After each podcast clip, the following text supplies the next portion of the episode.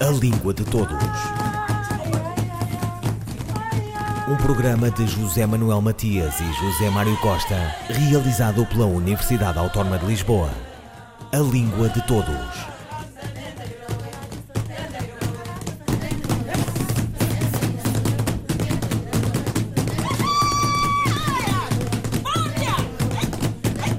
Quatro décadas após a independência da maior parte dos países que têm o português como língua oficial, dão-se a conhecer numa única obra as políticas linguísticas contemporâneas de países e territórios que expressam essas políticas oficiais em português.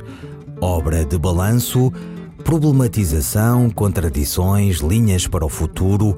Políticas linguísticas em português inclui capítulos sobre as políticas internas de oito países da Comunidade de Países de Língua Portuguesa: Angola, Brasil, Cabo Verde, Guiné-Bissau, Moçambique, Portugal, São Tomé e Príncipe e Timor-Leste, e de um território autónomo, Macau, e sobre as políticas externas da língua portuguesa de dois países, Brasil e Portugal.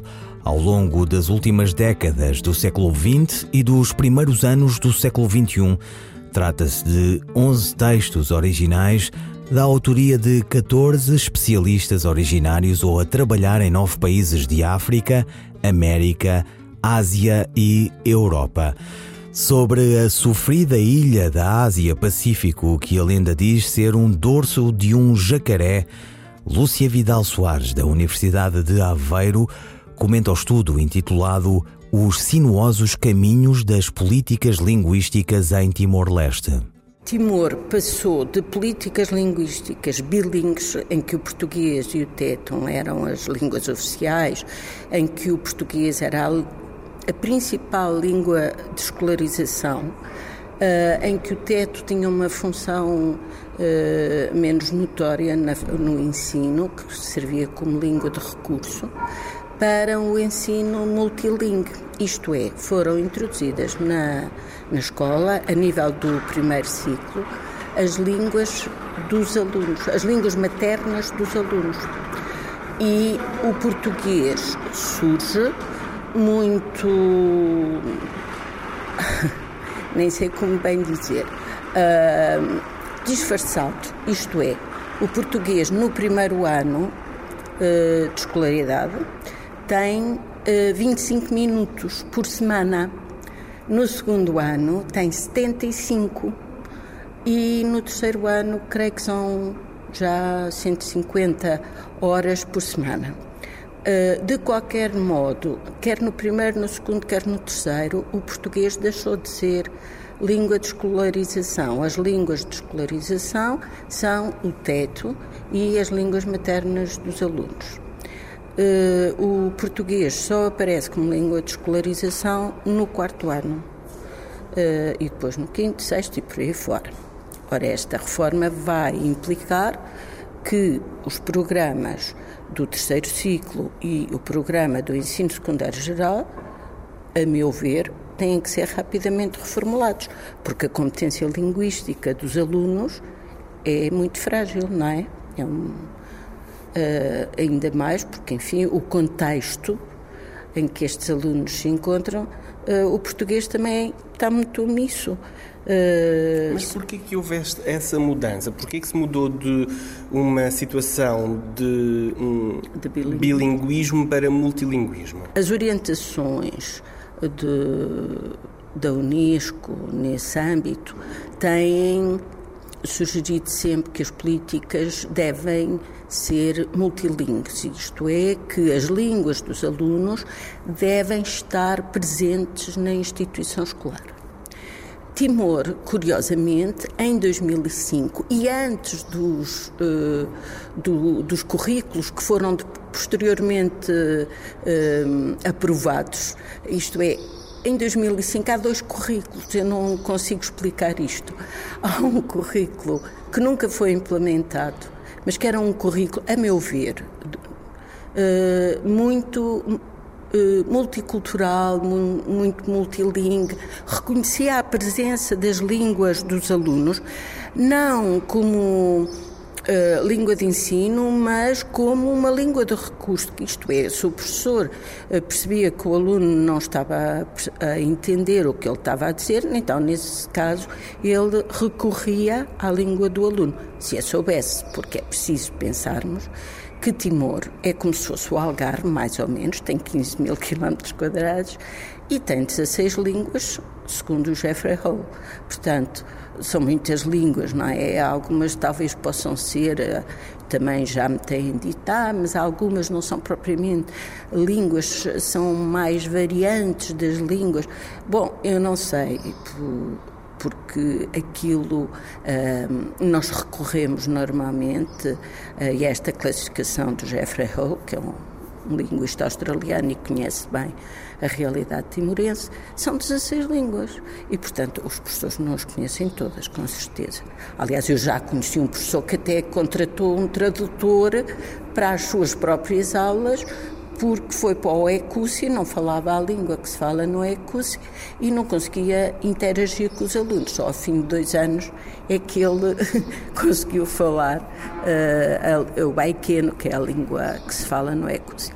Portanto, esse programa que nunca existiu, que nunca foi implementado, uh, esse será um esboço, não sei. Uh, depois é implementado um, currículo em 2005, que foi revisto em 2006 e que foi utilizado até 2015, em, porque em 2015 a Lei 4 de 2015 e a Lei 5 de 2003 e a Lei 4 de 2015, o Decreto-Lei, promovem estes novos currículos que agora estão a ser implementados.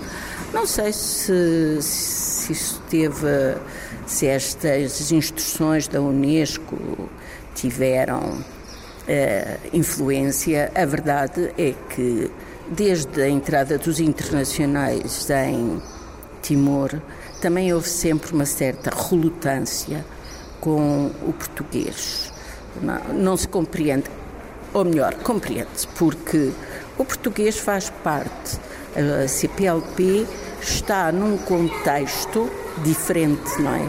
Eles estão, na, sobretudo, na Ásia e não estão uh, propriamente neste espaço a que nós nos habituamos. Portanto, há uma deslocalização geopolítica uh, do, do português. E isso também não é bem aceito não é bem aceito nem pela comunidade internacional, nem uh, mesmo os próprios timorenses que fizeram eh, supuseram tanto a esta força internacional, um, acabaram por pedir a sua adesão à ASEAN e muito provável, estou convencida que vai ser muito brevemente a sua integração nesta comunidade. E, portanto, ali é o inglês que impera. Isso significa que as, as autoridades de Timor as autoridades timorenses neste momento estão a, a colocar o português uh, para segundo plano ou para terceiro plano? Para primeiro não estão, no meu entender. Embora eu acho que também lhe tenho que dizer uma coisa, é que aquilo que fazem no âmbito da política linguística e depois aquilo que os políticos vêm dizer não, não se coaduna.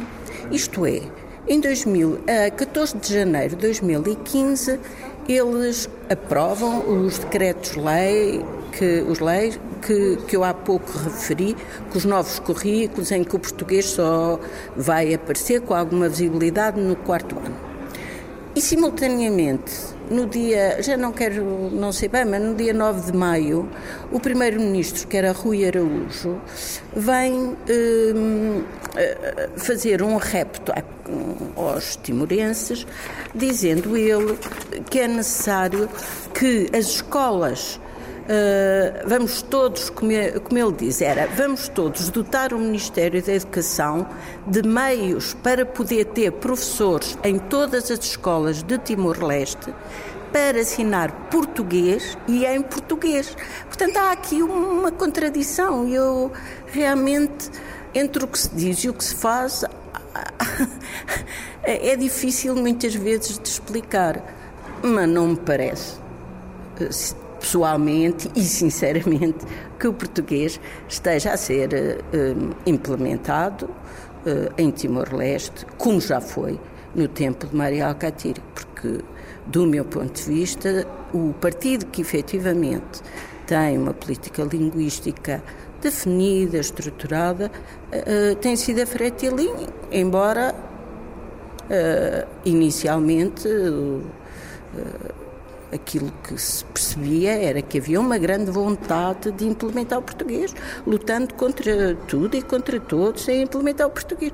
Por isso é que agora, com o tempo, isto também nos venha uh, causar alguma admiração e, e penso que este assunto deve ser, tem que ser estudado. Lúcia Vidal Soares, licenciada em Filologia Românica, linguística, mestra em relações interculturais e, atualmente, doutoranda no curso doutoral Didática e Formação na Universidade de Aveiro, sobre o artigo Os Sinuosos Caminhos das Políticas Linguísticas em Timor-Leste, publicado no livro Políticas Linguísticas em Português.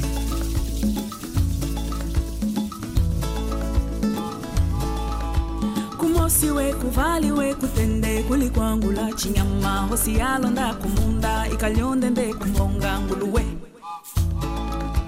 kumosiwe kuvaliwe kutende kuli kwangu la chinyama. Hosi yalonda kumunda ikalyondende kumbonga nguluwe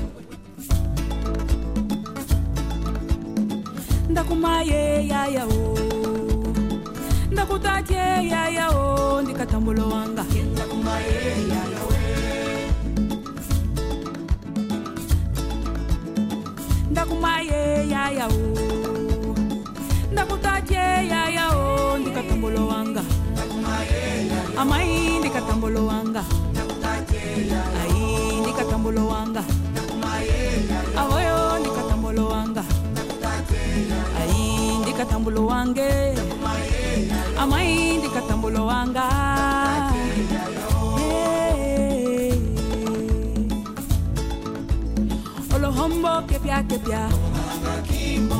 Olohombo kepia kepia. Olohombo kepia kepia. Olohombo kepia kepia. Aye katuli vali. Aye katuli vali. Aye katuli vali. Aye katuli vali. Hey. Lupuke, lupuke.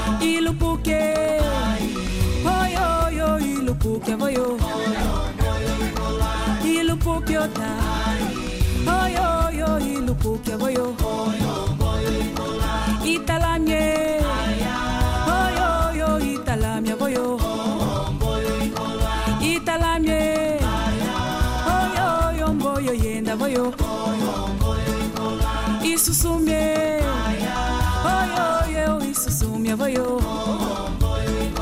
isuzumyame oyo oyo isuzumye boyo lupuka twende. Katuka likaliove chipopo kwetu. Lupuka twende. Katuka likaliove chipopo kwetu. Lupuka twende. Katuka likaliove chipopo mai.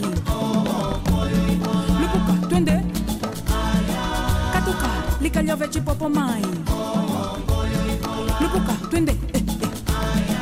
Katuka, likalio vechi popo kwetu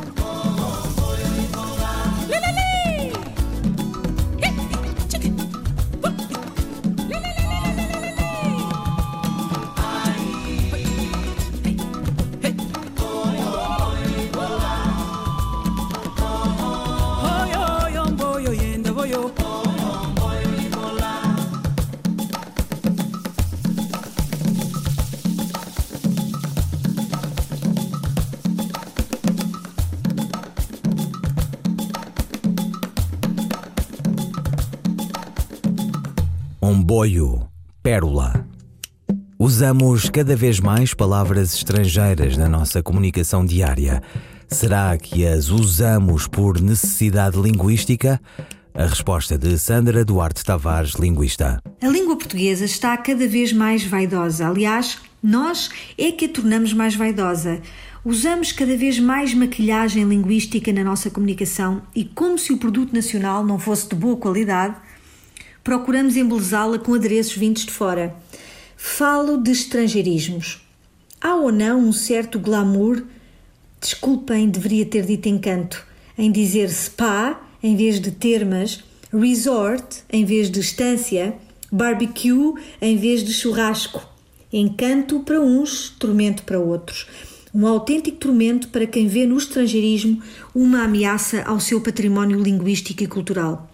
Estrangeirismos são palavras oriundas de outras línguas, usadas na língua portuguesa em diversas situações comunicativas, por exemplo, e-mail, marketing, shopping, entre outros. Trata-se de palavras que mantêm a grafia e fonia originais e são introduzidas na língua com o propósito de designar um novo conceito ou uma nova realidade. Mas será que usamos estrangeirismos por necessidade linguística? Convido os estimados ouvintes a ouvir com atenção o seguinte excerto de um artigo sobre este tema. No meio empresarial, qualquer projeto começa com um briefing dado pelo cliente que define a deadline e aprova ou não o budget. Depois, entre reuniões em open space, convivem os follow-ups, os mindset, os overview e tantos, tantos outros. No universo da moda, os manequins não se podem esquecer dos seus books e composites sempre que vão a um casting. E o look convém ser bastante clean, por isso não devem exagerar na make-up. Na economia, temos os serviços low cost, as, agências de rating, as holdings. Na praia, os surfistas procuram ondas para exibirem os seus drops e os seus snaps, e se o mar estiver flat ou houver muito crowd, o melhor é fazer um jogging matinal ou então ficar deitadinho na toalha a apanhar banhos de sol. E por falar em sol, não adianta tapá-lo com a peneira, os estrangeirismos estão por todo lado. Qual praga veio para nos azucrinar? Decididamente entraram sem pedir licença, mas eles não vivem apenas em condomínios fechados. Eles coabitam cada vez mais em lugares comuns, no shopping, a fast food, nas lojas, as jeans e as t-shirts, no cabeleireiro o brushing, na rua o carjacking, na escola o bullying. E desengane-se quem pensa que os usamos apenas por necessidade linguística. A verdade é que os usamos quase sempre por moda ou estatuto social.